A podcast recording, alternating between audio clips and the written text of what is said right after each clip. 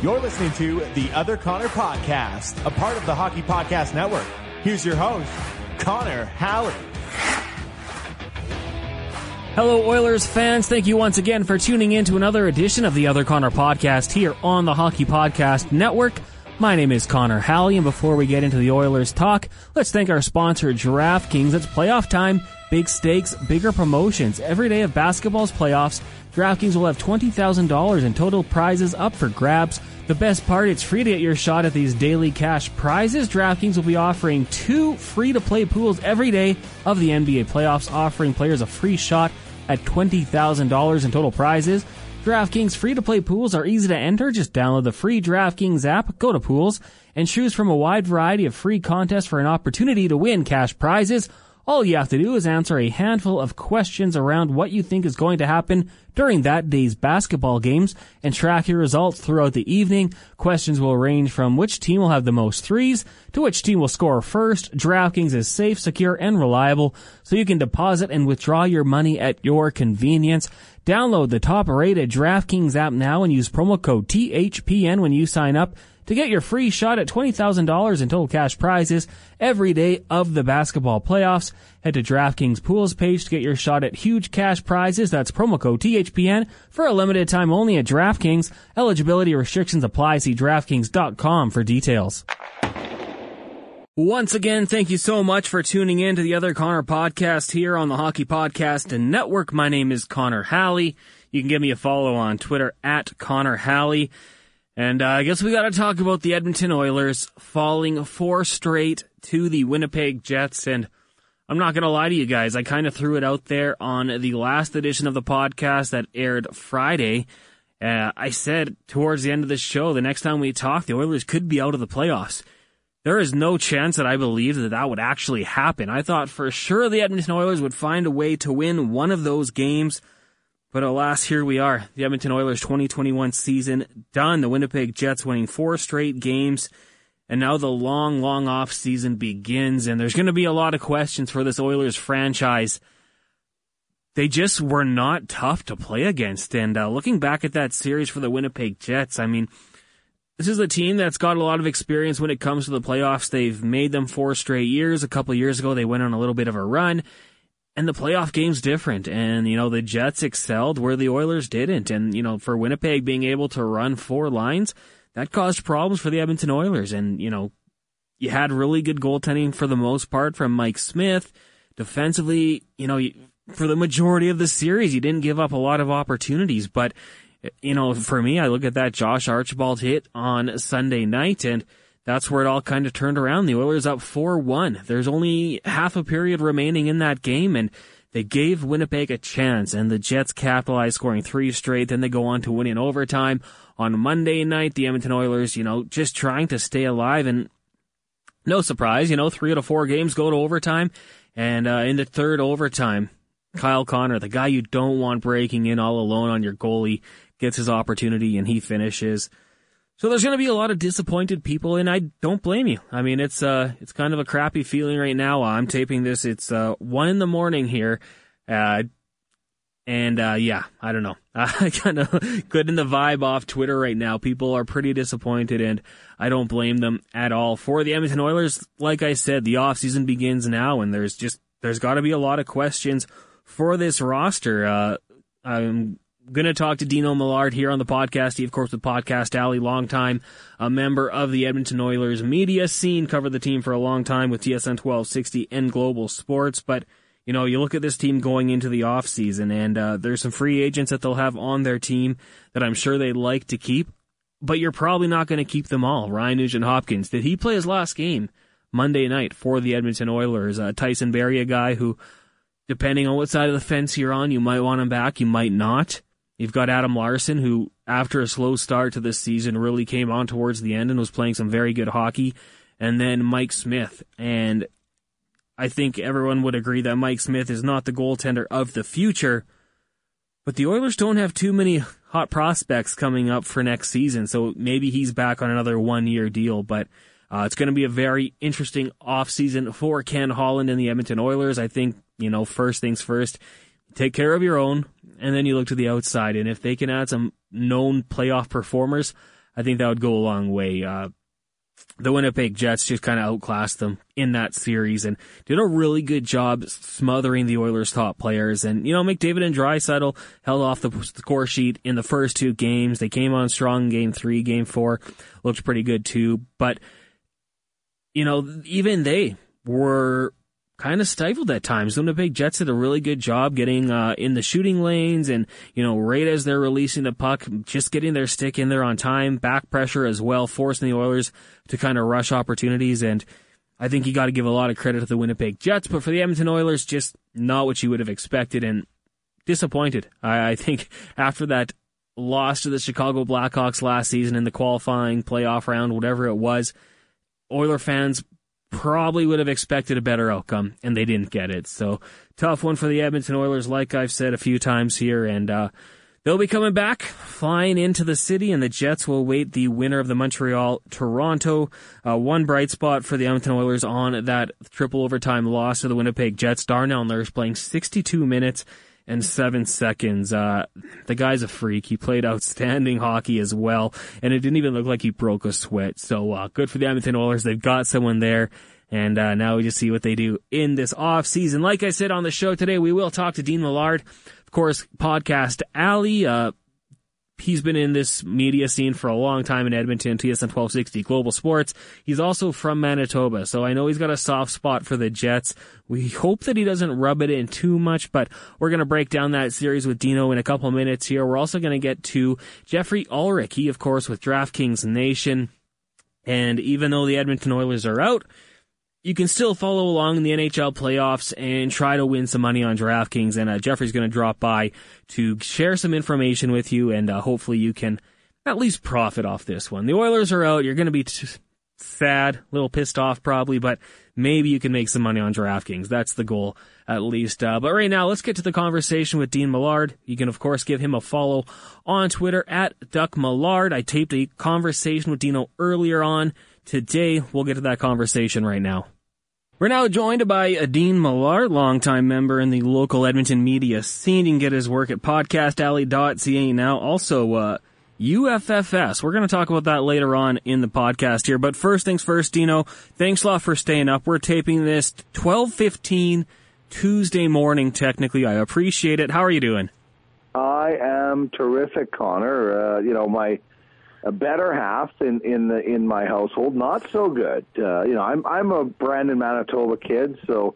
Uh, as an as a kid, I was an Oilers fan. I wasn't a Jets fan because of uh, Andy Moog. I was a fan, but as a adult and as a non um, covering NHL uh, non media member anymore, I can actually sit back and kind of cheer, and I did uh, when that goal went in. Uh, I, I have. Uh, you know, I wasn't an Oilers fan. I was kind of tra- transitioning to being a Jet fan in 1990, so I have a long memory of what happened. And this is a this is a really big moment for a lot of people in uh, the Manitoba area not so good in the Alberta area. And uh, of course, as you know, my wife Trish is a big Oilers fan, so she did not appreciate when I brought out the broom after that goal went in and tried to sweep her away. Oh yeah, I mean, I I can't think of any Oilers fan that would have appreciated that. Uh, I was at the studio watching with Hernan Salas and. Uh, obviously keeping our distance, being safe, you know, but mm-hmm. as soon as that goal went in, it was just kind of silent. Like, of all the people that have to come in on a break, Kyle Connor. Like that guy is just a phenomenal talent. And he, I mean, they've got a lot of players on that Winnipeg roster, but of course, you know, had to be him and uh, great finish for them. The Jets played an awesome series, but uh, let, let's just, you know, if I were to flash back a week ago going into this series, would you have had any impression in your mind that this would be a four game sweep for any side?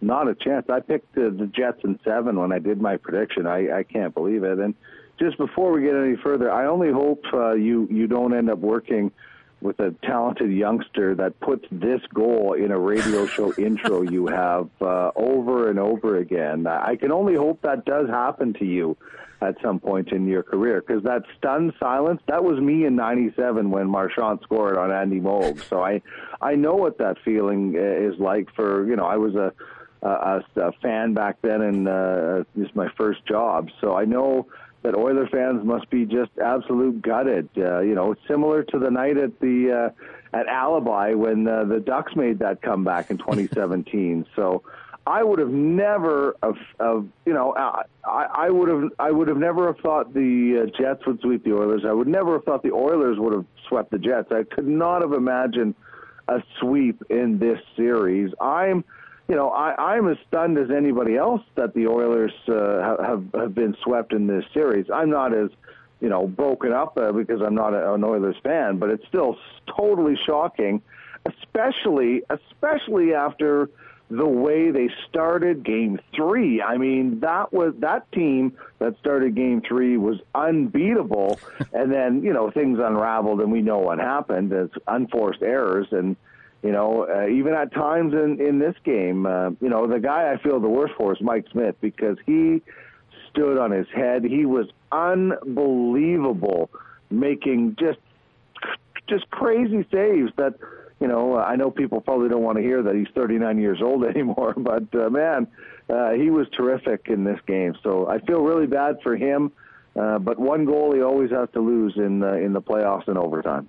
Yeah, absolutely. I mean, both goalies were absolutely great, and I, you know, I I know there was a few occasions where uh, Connor Hellebuyck let in multiple goals, but the first two games of the season, I mean, the guy's a rock.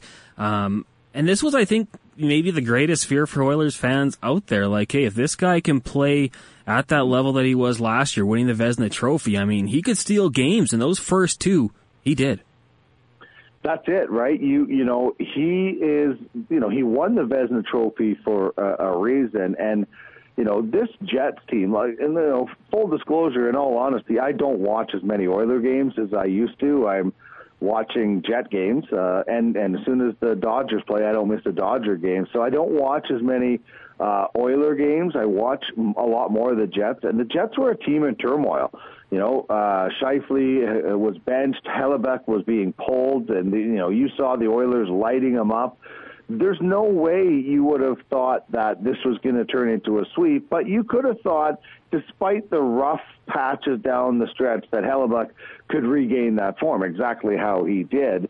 Um, and, you know, we, we talked a, a few weeks back, uh, or whatever it was, about this Oiler team, and, you know, I wasn't overly optimistic about the goaltending, but Mike Smith, I had no, I had no problems with Mike Smith in this series. I mean, the, uh, the amount of, uh, like I said earlier, unforced errors in front of him that that that ended up uh, as either game winners or momentum changers or whatever it might be, is it was like he did his part in my opinion. So I, I think I would have been I was wrong a little bit about the goaltending. I'm not sure he'd be able to do it if the Oilers got past the Jets for three more series, but he wasn't the weak link in my opinion for this series. And I know it'll be dissected a lot as you guys go tomorrow and however long you're going to go for. Uh, but uh, I I wouldn't be thinking Mike Smith was the weak spot in this uh, situation. So let me ask you then, what do you think was the weak spot for this team because you know uh, the, the, the top end talent did come to play eventually. There was a little bit of the uh, secondary scoring, but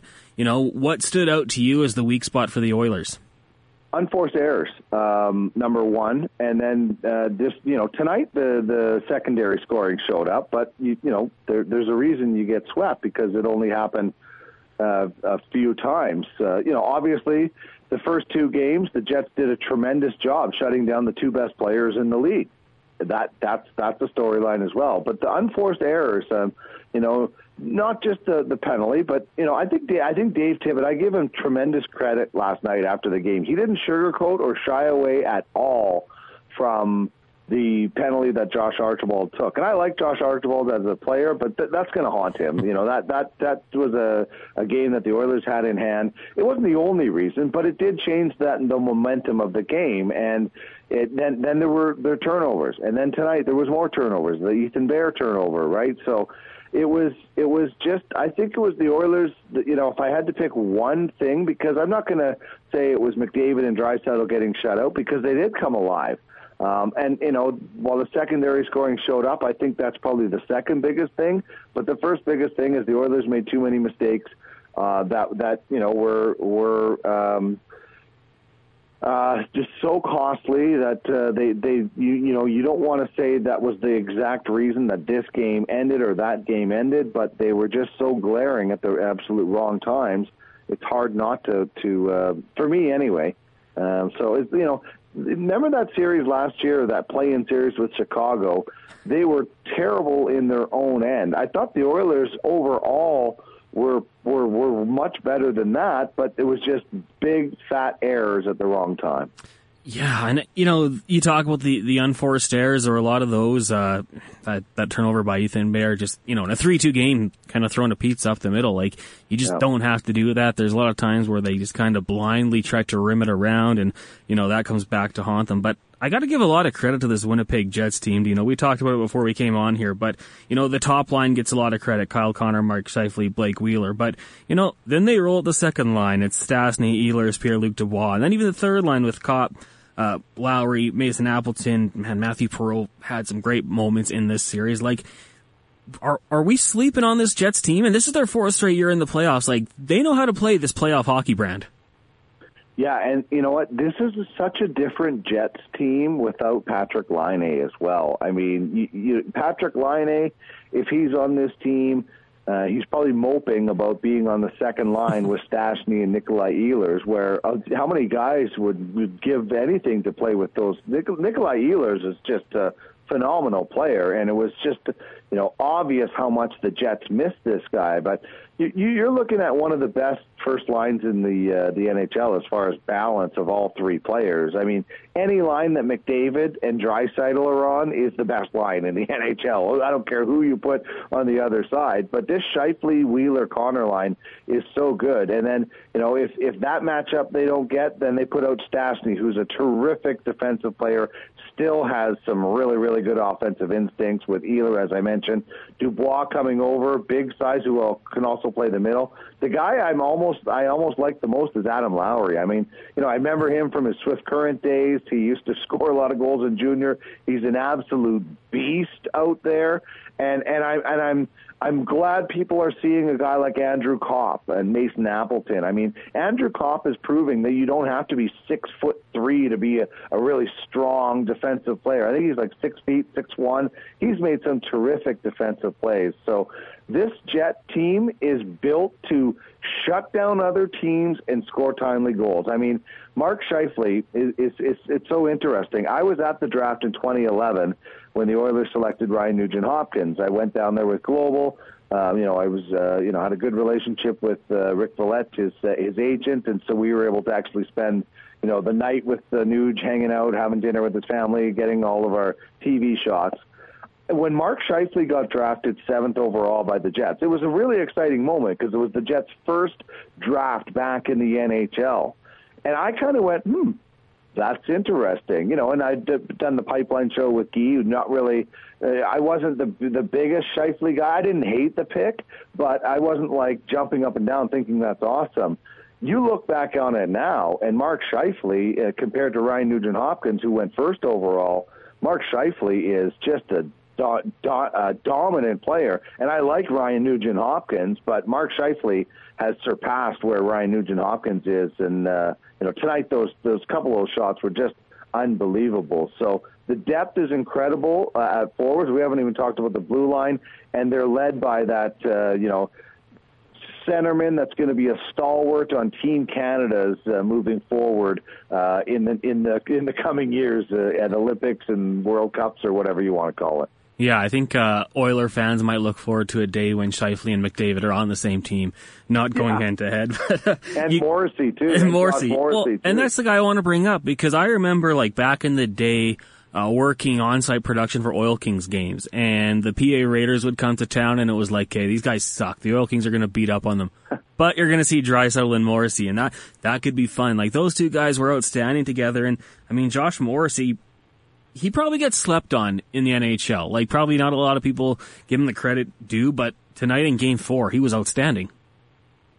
Yeah, I, I can't wait to watch Josh Morrissey uh, versus Connor McDavid for the next 10 years in the playoffs. And, you know, all due respect to the Calgary Flames, the Oilers Jets, now that there's a sweep and the Oilers are going to be pissed off next year, um, this could be the you know the the best sort of rivalry in the West going forward. And I know the Flames and the Canucks will have a say in that. But you know there was a time where the Oilers Canucks was a better rivalry than the Oilers uh, Flames ever was. So uh, I think the reason why Connor is that the, look look at what the Jets have had in the in the past few years on on that blue line. You had guys like Trouba, you had Byfuglien, you had Myers, and they gobbled up most of the ice time.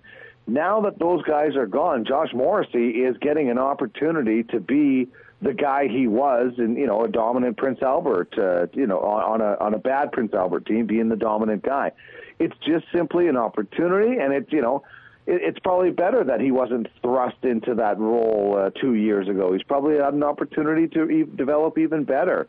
Um, and and and then you know, so the the amount of uh, sticks that he got on shots or positionally was so good. And you know, he's not the biggest, toughest guy, but he's not uh, easy to play against uh, by any means. Him against McDavid, uh, he put on an absolute clinic. I'm sure Connor McDavid uh, would uh, tip his cap, and uh, it'll be good to see those guys uh, on a on a Canadian Olympic team at some point too. But you know who the guy that I was really impressed with on the Jets is Neal Pionk. And when when Jacob Trouba got traded and, and he wanted out of Winnipeg and, and got to New York, the return was not terribly sexy from a Jet point of view. And uh, talking to uh, you know Jamie Thomas and the different people about what the uh, kind of the temperature in Winnipeg was, they weren't terribly impressed with getting Neal Pionk and, and the thing. I think they're pretty impressed with Neal Pionk right right now. I think he has uh, a pretty good uh, playoff going. Uh, you know, then they got some big guys like uh, Stanley and Forbort, and you know, it's a, it's a it's a pretty impressive Jet team led by a Vezina Trophy winner. Uh, that top line is as balanced as anything, and you know, for, for you know, it, we'll see. We'll see when whatever Canadian team gets out of the division how strong they really are compared to uh, everybody else. That's going to be the the ultimate test when these teams move forward. Is how do they compete against teams they haven't played this year? Yeah, that's going to be really intriguing. I mean, for all four divisions, when they meet, wherever it is, to to you know play that final four, it's going to be fun. And you know, might, maybe the first game might be boring. Like they might be kind of feeling each other out. You know, not wanting to mess up. And you know, I mean, we'll have to see how it goes. But maybe new rivalries are formed. It's going to be a lot of fun when we get there. Uh, Dean Millard joining me here on the Other Connor podcast. Dino, how about Ryan Nugent Hopkins? Of course, he scores a goal tonight, but for the first time in his professional career. Looks like he might be entering free agency. Uh, do you think he gets a deal done with the Oilers? Do you think he, you know, tests the market at first? How do you think this plays out for the Nuge? Um, I don't know. Uh, I, I'm of the opinion that I, if I'm the Oilers, I'm doing a lot of things to bring Ryan Nugent Hopkins back, and he scored a beauty tonight. I, I, I think the um, I, wasn't a huge fan of the Oilers loading up uh, it, right off. Uh, what was it? I think it was game two uh, that they went and, and threw McDavid and Draisaitl together. Um, you know, I think I think Ryan Nugent Hopkins is a, is a great player, and you know, Craig Button and I talk about on tracking the draft that, you know, excuse me, when we're talking about uh, potential prospects, is this guy, you know, is this guy a first line player or is this guy a complementary first line player. And and kind of what we mean by that is, you know, there's a guy like Draisaitl, McDavid, MacKinnon, Scheifele. There are guys that you know they are first line players, and then there's other guys that are really good players, but you know maybe they're not that first line guy. But with another guy, they're terrific. You know, Connor Sheary or Jake Guentzel. Those are you know kind of different examples of those guys. I think Ryan Nugent Hopkins is is. I think you put him on a line with. Uh, with uh, McDavid and, and Draisaitl, he's going to have success. But I think he needs a little bit more help on that uh, second line. Like I think it's either you know I think the you know you split up McDavid and Draisaitl and and Nugent Hopkins uh, is an exceptional player. You know when you don't have uh, Draisaitl and McDavid split up, Nugent Hopkins is uh, you know pretty good player. You know like he's a he's a, a definitely an above average player. So, but he does a lot of things uh, I think re- really strongly. I think he's a smart player. I think he's a really good defensive player. You know, you're not paying the guy eight or seven thousand dollars, but I wouldn't have a pro. You know, I, I think there were numbers about like a five-year deal, and I think I heard like six or six and a half. Um, I I think Ryan Nugent Hopkins is you know probably likes uh, Edmonton by now. He's been here long enough. He sees that there's uh, some some talent around. They they have to give. They have to find you know create another uh, second line player for for Nugent Hopkins if you're going to load up McDavid and Draisaitl. They're just uh, I don't I just don't, don't think there's enough talent to go around. Um, so I'm not paying him eight or seven, but you know if it's uh, you know around six what he's making or six and a half, um, you know maybe seven is the high I go uh, depending on the term. Uh, but he does a lot of really great things. Uh, I just think he needs a little bit of help if he's going to be uh, on your second line. And and I just I, I didn't like uh, McDavid Draisaitl going together right away. I think that those are like in case of the series being over, break glass and put them together. Ironically, I didn't think Tippett did it uh, soon enough or at all uh, last year. But um, you know, I think you're you're just spreading yourself too thin with this Oilers team. We t- we just talked about the Jets and the amount of depth, right? So if you're looking at the Jets and and and Nugent Hopkins is on that second line where Stastny is, there's no Ehlers and there's no Dubois playing with Ryan Nugent Hopkins. Yeah, and you know what? That's that's kind of where I was gonna go next, and like we'll have a lot of time to I guess go through the off season and what the Oilers need to look at at free agency. I don't even really worry about the draft right now because that's so far down the road. I mean, I think the Oilers are in win now mode. So Sure. next year, you know, let's say you are able to re-sign Ryan Nugent Hopkins. If you can get a full year with Nugent Hopkins, Draisaitl, and Kailer Yamamoto as a line, there you go. I think that's a win. Uh, McDavid with Jesse Puljujarvi and potentially Dylan Holloway maybe. I think that's a win. But I think the Oilers, I mean, they, you said it there. They, they don't have the depth and they need to add, I think, veteran players who are going to show up in the playoffs. Like, and one thing I thought the Jets did so well, like whenever the Oilers got into the offensive zone, they seemed to just collapse on them. And it, it was a stick in the shooting lane. It was a, a little pressure, you know, from the backside, forced them to take that shot or not, you know, being able to get a wind up on their shot, forcing kind of just a muffin in uh, Connor Hellebuyck's direction. And the Jets just did it so well. And that, I mean, I think the Oilers need to look to add some depth kind of like that and, and look for some playoff performers because man, it just gets such a it's such a tightened game in the playoffs, and you just can't count on two players to do it all. No, you you can. And the Jets were just so disciplined with their defensive game, and and I thought Kevin Bieksa did a really good job in the intermission, showing uh, that especially the, the the plays of like Andrew Copp of how high he was staying up, and then um, they just you know I, I don't want to say swarm, but they they just always had somebody in the way, and I, I really didn't think that other than game three, you know, when when McDavid did, and the Oilers looked unstoppable in in this game tonight, there were great chances, but I never really thought that they let McDavid and Draisaitl uh, really really get going, uh, you know, and and you know the momentum machine and.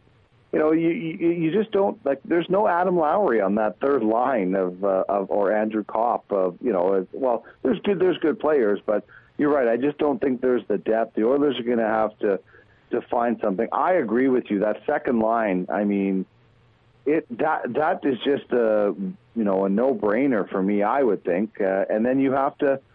Um, you know, you have to find uh, something that somebody that brings something uh, on on that from that third line. Like not not necessarily scoring points all the time, just generating something or, or frustrating the other opponent. Like anytime Paul Maurice could get Lowry, Appleton, and Copp out there against the Draisaitl, McDavid, and whoever, they like that matchup because then they know Scheifele and and Stastny have these other matchups, and they're totally confident in Adam Lowry as a big beast uh, third third liner who also you know drove the net a couple of times. So the the Oilers need you know you you mentioned Dylan Holloway you know, I don't know if he's going to be the the answer on on the first line right away. He might need a, a year in, in the American Hockey League. Who knows? But they need to do something. Whether it's going out and finding, uh, you know, a, a, a 29, 30 year old uh, uh, uh, skilled forward who can either slot down on the first or second line with McDavid or whoever it is. They need to add something going forward because I think it was pretty clear in this series that they just don't have the depth to compete. Um, you know, they tried. You know, they tried the Kyle Turris experiment, but you know, who would you rather have? It's pretty obvious who you'd rather have: Adam Lowry or Kyle Turris on your third line center right now. Uh, Dino, I can tell you, uh, I mean, that, that guy's definitely the biggest disappointment of the 2021 season, but when Lowry re-signed with the Jets, the 1260 inbox was very disappointed. Like, there were a lot of people who thought you go out and you get Adam Lowry for the Oilers. He's a perfect fit, obviously. Uh, he likes his, his, you know, probably working with his dad in, in Winnipeg and staying there. They've got a great team going right now, so, uh, makes sense that he would resign. But man, that he would have been a perfect fit for that Oilers third line, veteran a- size and everything. wasn't a big deal either, right? No, it wasn't uh, a really expensive deal. Like this is a guy who scored 45 goals in in junior uh, that you have on your your third line, and I don't know. Was, I thought it was a pretty uh, team friendly deal. But like you said, it, you know, his his kind of his dad is there, but you know, I I I'm taking a guy making what is it? I think it's like uh, three point two or three three point uh, maybe Three point two five. Yeah, Yeah. G- give me that guy with that with his skill set and his size for however many years it is to the next four or five years. Sign me up. Like that's that's exactly what you want on as your your third line players, right? As opposed to like the four or five million dollars or you know things like that. That's perfect. Uh, uh, perfect cap management by Kevin Cheveldayoff. Yeah, I mean it's a five-year deal, sixteen point two five million. Like, Yeah. it's just it's it's great, and I I mean for the Jets, they're going to be stoked. Uh, it's not going to be a bad contract because I don't see his skill set diminishing in the next five years. You know the way he plays, he's always going to have a role on that team, and yeah, that was a great signing for the Winnipeg Jets. Uh, Dean Millard you joined. Oh, go ahead. E- even if his skills do diminish, it's only three point two million, right? Like you know, even at the at the end of that contract, if you did have to somehow buy him out, which I don't think you're going to because he's so young, it's such a good number. So yeah, yeah, that's that's the GM's dream when a guy comes in at, with that kind of number and agrees to it, and you're like, oh my good, you know, and that also shows that maybe he sees like, hey. If I take a little bit less, we might be able to get a guy at the deadline or something like that that puts us over the over the top, right? Oh yeah, oh absolutely. And I mean, uh, I'm just kind of looking at left wingers who are upcoming UFAs, and a few people kind of joked about this on Twitter, but Alexander Ovechkin's out there. yeah, I'm sure he's leaving Washington, right? That'd be uh, that'd be interesting. I, I think if he leaves Washington, it's to go back to Russia. Yeah, I am with you 100% on that one. Uh, Dino, just a couple more for you here, talking about the Edmonton Oilers as they fall to the Winnipeg Jets in four straight. Uh, just on the blue line, uh, Darnell Nurse playing 60 minutes and, uh, you know, almost looked like he was doing it with relative ease. They showed him a couple times uh, close up. Didn't even look like he's sweating. At one point, he spins past a guy uh, around center ice. Like, this guy has just been a perfect uh, example of production and what you want a guy to turn into. Yeah, he's an absolute horse, man. Uh, just a just a beast out there. He's physical, skates like you know he he's a terrific skater. I I, I always thought that Darnell Nurse. Uh, just because of his skating, would be able to get uh, you know different assists and, and in on the play. Um, but I always thought his decision making, maybe like uh, he jumped into the play at the wrong times and different things, and he really seemed to iron a lot of, um, as guys do as they get older and they mature and, and are given more opportunity. They stay, you know, they iron some of those things out, and the the, the best ones, the true superstars, the you know, um, you know, the greats of the game take that step forward and, and kind of get rid of those mistakes. I, I was I was so impressed with Darnell Nurse this year. Um, you know, he got off to that great start. He's scoring goals. He's like I said, he's a physical defenseman. He seems to be making better decisions. So he took some terrific steps this year that I wasn't sure he was able ever able to take in his NHL career. And I actually, you know, when Klefbom got hurt, whenever it was the last year that I was doing the the uh, post game show, I thought that uh, they had given Darnell Nurse way too many minutes, and it was too much, and he, he you know fatigued uh, down the stretch.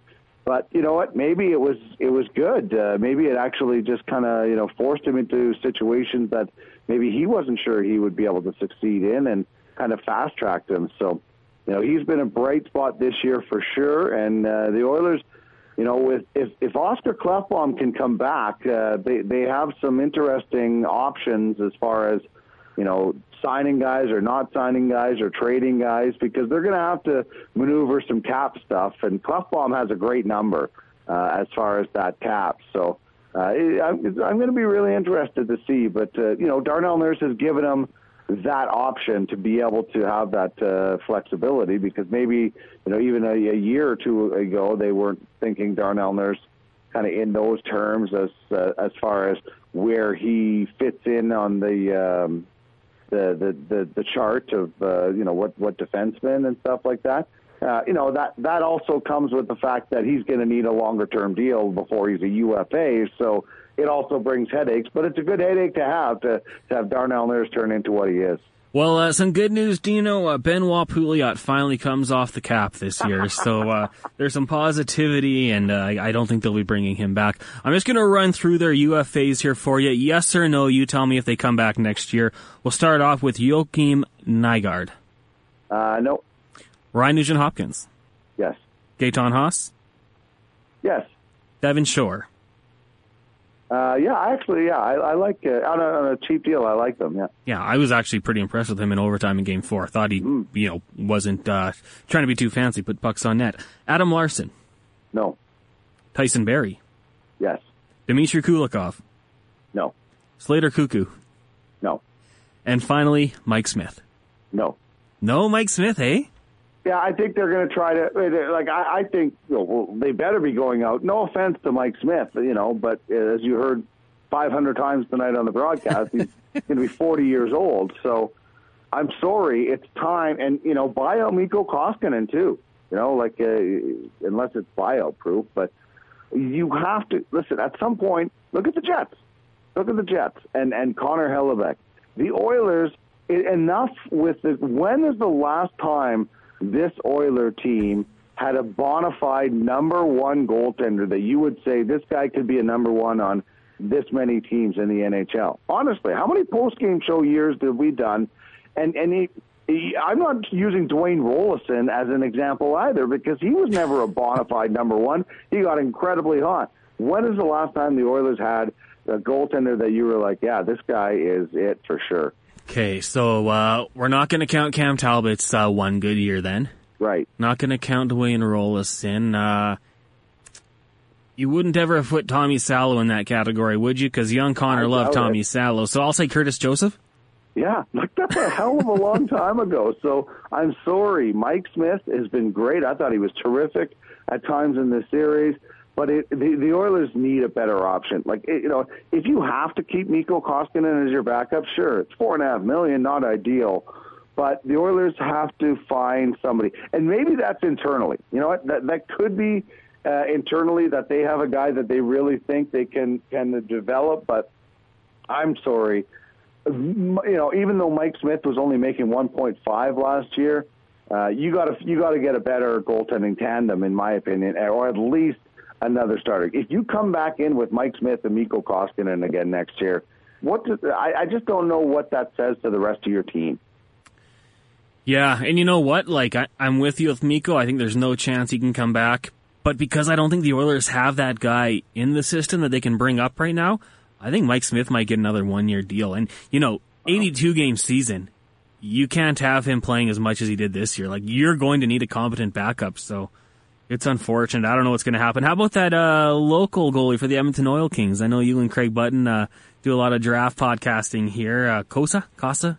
Yeah, Sebastian Cossa. Craig has him in the uh, top in his top 32. He actually has three goaltenders Ooh. in his uh, top 32, and uh, he he likes Sebastian. He uh, Sebastian just, you know, this is going to sound weird. He looks like a goalie. Some guys look like a Michelin man. They're just all equipment and the puck bounces around. They they don't look terribly comfortable he looks like a goalie, like he could be wearing skinny pads and skinny equipment and still make the great saves. So, um, you know, I just uh, I like him, but as you know, junior goalies are not guys that can uh, certainly step in. But definitely, I like him, and you know, Dylan Guenther's another guy that the Oilers aren't going to have a a shot at uh, unless they trade up. But uh, could be a really great year for the Oil Kings in the first round this year. Oh yeah, and I mean both those guys probably back next year. Hopefully, fans are in the states to to watch them. Could be a lot of fun for the local hockey fans here in Edmonton. And uh, you know, maybe a little biased, but I still think the Oilers are uh, on a team on the rise. So. Uh, it's going to be fun. Dino, really appreciate it. Before we let you go, we kind of teased it before you came on. You're doing a little work with UFFS. What is it? Yeah, in a nutshell, it's fantasy sports on the blockchain. Uh, so uh, it's it's the most realistic fantasy gameplay out there. Just a, a quick story. Uh, there was a a lot of teams in our uh, league franchises uh, hire out the GMs. It's a lot of people that are in the uh, the crypto world that are buying it on investment, and they hire out a GM uh, because there's only 32 teams. We only ever have exactly what the league we're based on, so it's kind of an exclusive uh, ownership club. But a, guy, a GM actually got fired in our league this year because he screwed up LTIR on a player, and they lo- they got fined and they lost a bunch of points and they dropped in the standings, and they fired him on the spot and then hired a, a new guy. So it's fantasy hockey. It's the realistic. You got to know the CBA. We have uh, 50 uh, man rosters. There's a scouting platform in it where players, you know, Connor Bedard, who's going to be the next, uh, you know, superstar in two, 2023 uh, sold in a package the other day for over seven thousand uh, dollars because these are high end prospects. And the reason they're selling that much, and the reason the fantasy franchise sold for fifty one thousand US and another one sold for thirty five thousand US, is because this is on the blockchain in crypto and it's NFTs. These players will eventually become NFTs, and so uh, it's a it's a world that I didn't understand, uh, you know, for uh, for many for probably about uh, 45 and a half years of my life almost, and uh, now I've, I've I've really researched it, and it, it sounds really freaky and scary at the beginning, but uh, there, it, it's not terribly difficult to understand when you do some research. But the best thing I can say is it's fantasy sports on the blockchain and it's the future of fantasy. We've got hockey now. I'm the head of baseball. We've got uh, uh, Andy McNamara, as you know, is heading up the uh, the NFL. We've got basketball, golf, uh, so many things, and I would love to tell you some of the names that we have uh, that uh, we, we can't announce, but we will in the next couple of weeks. But uh, they're going to blow you away because there's some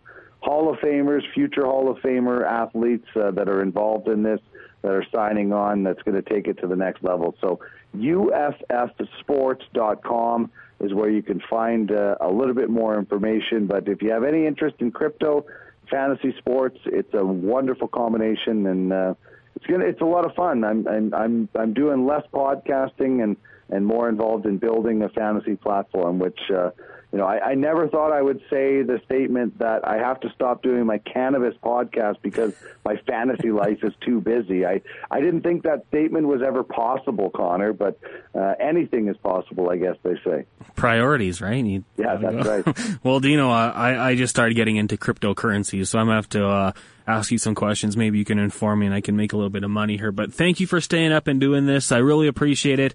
We're getting close to 1 a.m. Uh, it was a fun conversation and we'll, we'll get you back on closer to the draft and uh, get some of this prospect talk. And uh, maybe you can uh, let us know who you think the Oilers should be looking to select. Would love to. Uh, I love I love late night chats when it's 10 degrees above instead of minus 40 in February, and we're both uh, figuring out if our cars are going to start in the parking lot. So thanks for having me on. I always love doing it, and uh, let me know uh, when you want to chat again. Great stuff from Dean Millard. Make sure you give him a follow on Twitter at Duck Millard. You can check him out Podcast Alley as well for the multiple podcasts that he's dabbling in. And uh, like we talked about there, this offseason going to be very interesting for the Edmonton Oilers. Ken Holland got some cap space to work with here. A couple contracts coming off the book, and uh, let me know on Twitter. I want to get your feedback who do you think the Oilers retain from their roster, and who do you think leaves? I ran through the list with Dean Millard there. Let me know what you think on Twitter. Give me a follow at Connor Halley. And uh, before we get out of here, we got to do something to try to help you out. The Edmonton Oilers, of course, now out of the Stanley Cup playoffs, but they still go on. And with that, there is opportunity to win some money on DraftKings. We told you earlier on if you're going to sign up, make sure that you use promo code THPN when you sign up. And now we're going to get you some advice from Geoffrey Ulrich of DraftKings Nation. You can also give him a follow on Twitter at the Fantasy Grind. Geoffrey, thanks a lot for doing this once again. How are you doing today? I'm doing good, man. Thanks. Good to hear. Uh, I got to start off with golf because, uh, I mean, right now the hockey world for this podcast and for Oilers fans is a little bit depressing. But Phil Mickelson over the weekend wins the PGA Championship. What were the odds of him doing this uh, going into the weekend?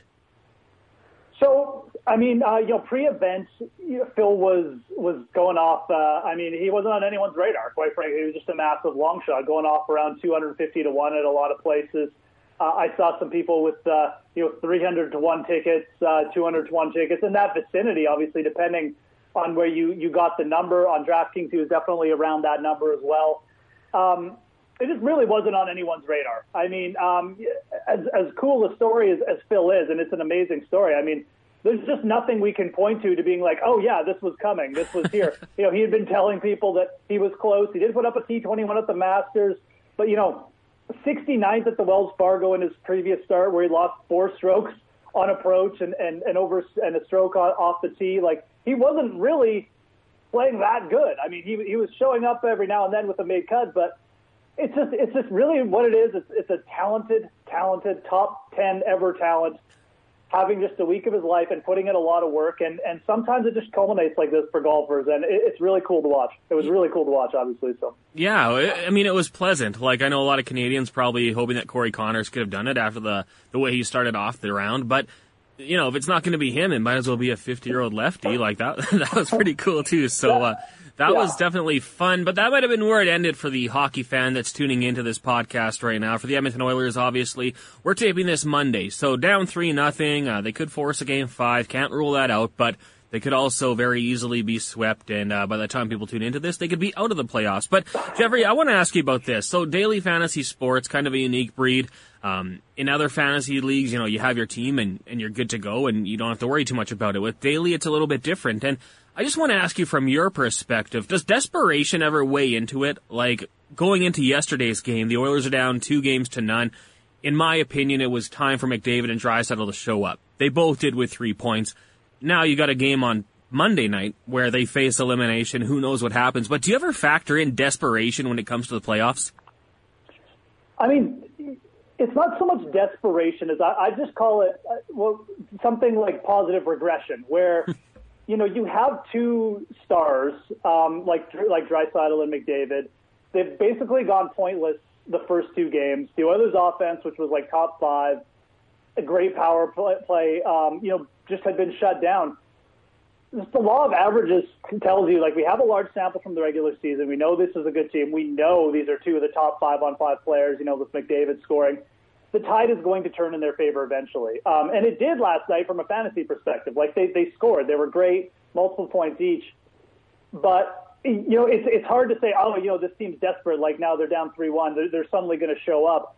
It's not so much that you've just really got to play the numbers here, and it kind of is a numbers game. I mean, people say desperation, but it's kind of just a fancy thing of you know, we, we know that these guys are good players. Eventually, this team is going to show up. So when you're playing that narrative, you know, the desperation thing, make sure you're doing it with good teams. Like, like make sure it's not like you, you know a team has been so bad and they were bad to end the season, and now you're just like, well, this team's got to show up. Make sure it's a team, you know, like with with legit stars. I think we actually might have another scenario here too with with Florida coming up where you might get a similar pop. I mean, this is a team that's been good five on five. They've, they've had strong like expected goal rates uh, in the series against Tampa.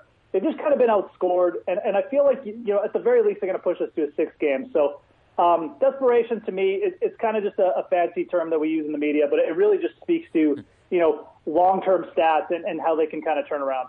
So let, us look at the playoffs right now, and obviously, you know, you can't go with the Bruins, and you know, potentially the Jets might not be a great play going forward because they could be, you know, advancing on to the second round. But who are some players that you like right now that uh, might pick things up for their team?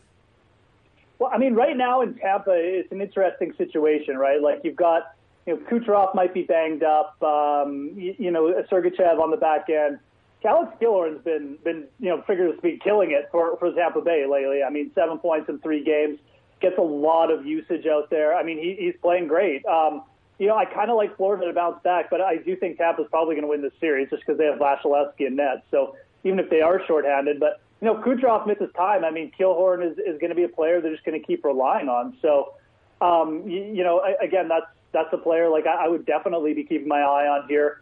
Um, you know, if you're if you're kind of looking for, uh, you know, a, a little bit of a jolt as well, you could you could go to like the um, the uh, the net there. I mean, it looks like Spencer Knight might get the start for, for Florida. He's looked good when he has gotten the, the chances this year. So uh, you you could perhaps go there. You know, the, again, just to, to see how this series uh, plays out. But um, yeah, it, it, you know, I don't have anyone like uh, super fancy off. Uh, you know, just kind of like uh, out there, uh, so to speak. But I, I think one team I've been very impressed with is, is the Vegas Golden Knights. Um, I thought that the Wild were going to give them more trouble because Max Pacioretty was out. And Alex Tuch is, is a guy I think a lot of people favor. He's just very good at driving the puck, creating plays, and he's just fit in so perfectly on that top line with Mark Stone. And if Pacioretty stays out, I, I see no reason why you shouldn't keep playing him, regardless of who they play in the second round. So, um, uh, you know, to me, that that Vegas team, you know, you can just keep targeting that top line, regardless of if uh, Pacioretty is out. Um, oh, I got I, one more player to, to kind of keep an eye on too is, is Cole Caufield of the Canadiens. You know, looks like he's going to be getting uh, a lineup start there. Uh, I believe he's 19. Could be interesting. We'll see. You know, rookies sometimes pop up this time of year, but just a player to keep an eye on too. Now, do you do you buy into the, the like the whole playoff hockey changes a lot, and there's certain guys you have to look out for? Because I saw Cole Caufield as well. I thought, you know what, man, that guy might be a sneaky good pick. I, you know, when he was playing, he was just putting up goals and at big moments. Uh, do you think it might be too much for him in the playoffs, or do you not buy into that? I don't think so. I mean, I, and, you know, some rookies uh, they obviously do fall uh, under you know heavy expectations, so to say. But I think you got to look at the situation with Caufield. Like it's not like the entire city of Montreal is, is like, you know, going to be like, oh man, I can't believe Cole Caufield didn't come through in the playoffs. Like, if they get anything from him, I mean, it's, it's going to be a huge boost. And I think the fact that he wasn't relied on, you know, at the start of this series puts him in, in an even better spot. Like, he can just come in and be the hero. If he doesn't play good, it's not like anyone's going to blame him. Um, this is a dude who wasn't even, you know, dressed for the first couple uh, games of this series. So I, I think in this spot, you know, Caufield's already kind of proven, like, he can provide a jolt. He's, he's had a couple goals already. He's actually had more than a couple. So um, I, I look at this as a good spot for a rookie. I, th- I think he's already kind of lived up to the, you know, the hype, so to speak. Hasn't shown uh, much that he's going to fold under pressure. And you know, Toronto, they're, a little bit short-handed. They, they can get a little bit loose on the penalty kill. So I, I kind of like it. So as we sit here on Monday afternoon, that series tied at a game apiece. So we we know there's going to be at least two more games going forward from that series. Is there anyone on the Leafs, the Canadiens, that you like outside of Caufield? I mean, I, I definitely like that that Leafs or that sorry that Canadiens kind of I don't know what you call it their second or first line, but with Tyler Toffoli, Nick Suzuki, and uh, Armia, I mean, I, I think that's a smart pairing. You know, they've got Gallagher back, so you know they, they can put him back on the top line, take a few more minutes. Um, you know, match that front line up if they want, and then it just gives the the Toffoli line a, a little bit better matchups. Uh, I, I think that's a really good line where the Canadiens could potentially, you know, take advantage of the, of the shorthanded Toronto Maple Leafs. Um, I think this series is going to be close. So, you know, I, I do like the Canadian side. Um, you know, just from that perspective, that second line, I think that's one you can target there potentially. You know, on, on the Leafs, I mean, Morgan Rielly is playing big minutes. He's, he's producing really well for daily fantasy, and he's a guy for especially classic lineups. Like Morgan Rielly doesn't get priced like the other elite defensemen, so I really like targeting Rielly on the back end. Um, he, he's upped his block shots rate this year. You know, he, he gets a ton of power play time. We know that the the Toronto power play is starting to come alive a bit too. So, um, you know, in terms of like just top end like one offs, Morgan Rielly is a guy I think you can really take advantage of for classic formats right now. But I kind of like that Montreal second line I wouldn't be shocked if they had kind of like a, a, big night here in the future. How about with the Boston Bruins? Now, obviously, they knocked off the Capitals. They've advanced to the next round. Now, people might be looking ahead, thinking, is there anyone I can take advantage there? We know the big name players, but is there anyone on Boston you think could be a sneaky good pickup? Yeah, Jake DeBrusk is, is you know playing third line minutes, um, but you know he's he's kind of played better. Um, you know, and, and and Boston definitely gives their third line like like steady play. So his his time on ice really hasn't dipped that much. I mean, he played uh, 17 minutes in, in Game Three. He's, he's he's been around 13 minutes, but his shots on goal have, were were up there in a couple of those games. He did score two games the uh, two goals, excuse me, in the series as well. So. DeBrusk is more one of those players where you're you're kind of just you know you might you might slot him in if you just have like a punt play like a one off like you need a guy who's around 3K on DraftKings. I like it because he's he's basically a pure goal scorer he's he's got that one goal and, and like five shots on goal upside for DraftKings. So um, I think it's a really cheap punt. He's he's going to potentially be interesting, uh, potentially in some good matchups too in the next series as well. So um, I like that. You know, for value, it's I think you can just keep targeting that Boston second line though, like Krejci, Hall, Craig Smith. Really good value, uh, offer good upside with Taylor Hall there. You know, Taylor Hall gives you exposure to to the power play and stuff as well. So Boston's sort of become a way more intriguing fantasy team ever since they added Taylor Hall because hmm. all these guys have now drifted down the lineup. I think DeBrusk is in a better spot. Obviously, you got the top line that everyone knows about. You can always target them, but if you want value now, I mean, Boston is definitely a team you can hit up. Yeah, they they seem to be getting things going at the right time. A dismantling of a good Capitals team pretty quickly. I want to ask you about goaltenders. Now, take Price off the table. I don't, I don't mean Carey Price, like the cost of a guy. Right. Who's been the best goalie in the playoffs so far? Because I think Oilers fans probably say, from what they've seen, Connor Hellebuyck's been right up there. Uh, Hellebuyck, unfortunately, you know, d- del- has delivered us the nightmare scenario in Edmonton.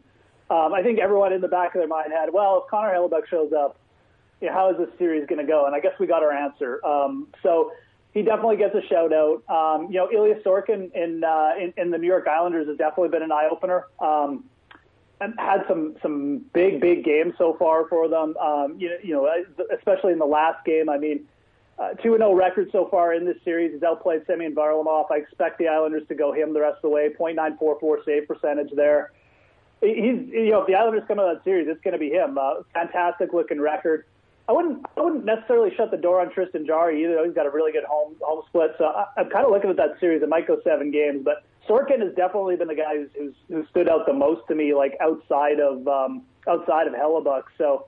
Um, you, you know, obviously, I I think the other series we could kind of shift our, our, our eyes toward is uh, is the Carolina um, Nashville Predators series. I mean, both goalies have, have shown up well there, but Juuse Saros is a guy who I thought would steal some games for the Predators in the series. He's he's kind of done that, although some of uh, some of the Canes' losses have been themselves shooting themselves in the foot as well. But you know, Saros is a guy who, again, the Predators are just live underdogs because of him, um, because he can just flash up with like a 35 save performance. So both goalies have played well there, but you know, Saros is uh, is definitely a dangerous player too. Now, last question before I let you go. There is always people who disappoint in the playoffs. Uh, game one and game two, Connor McDavid and Leon Draisaitl probably broke a few DFS uh, players' hearts. Is there anyone else that stands out to you that just so far has been kind of a maybe a waste or a, a minor disappointment to you? Yeah, Kirill Kaprizov, unfortunately, for, for the Wild. I mean, such a good regular season. This guy was on absolute fire to end it. You know, it seemed like he was scoring every night. The Wild's offense has just dried up. Um, this is a team that just doesn't have good depth at center, and I think it's starting to show through a little bit. Um, their defense really hasn't contributed much. You know, Matt Dumba, that's about it, though. Uh, Spurgeon hasn't shown up. Kaprizov, for, for, for all again for all his uh, for all his great regular season performances, hasn't really shown that he's able to just take the game over, you know, w- without a center there. So uh, I, I would definitely put him high on my um, you know list of busts. I mean, again, you know that whole you can you can include that whole wild offense like Fiala uh, as well, but you know you have to think Kaprizov just because he was so hot coming in. I think me, people expected, me included, that the Wild would make the series a lot closer. Really hasn't been close at all. Uh, so I would put him probably. Yeah, I, I can't even really think of anyone else who's been as near a bust as Kaprizov. So I guess that kind of tells you how poor he's played. Yeah, he's in elite status right there. Uh, Geoffrey, thanks so much for doing this again. Really appreciate it, and uh, we'll have to get you on again next week with or without the Oilers. Just seeing, Yeah. you know, hey, maybe Bill can win some money because that might be uh, all they have to look forward to.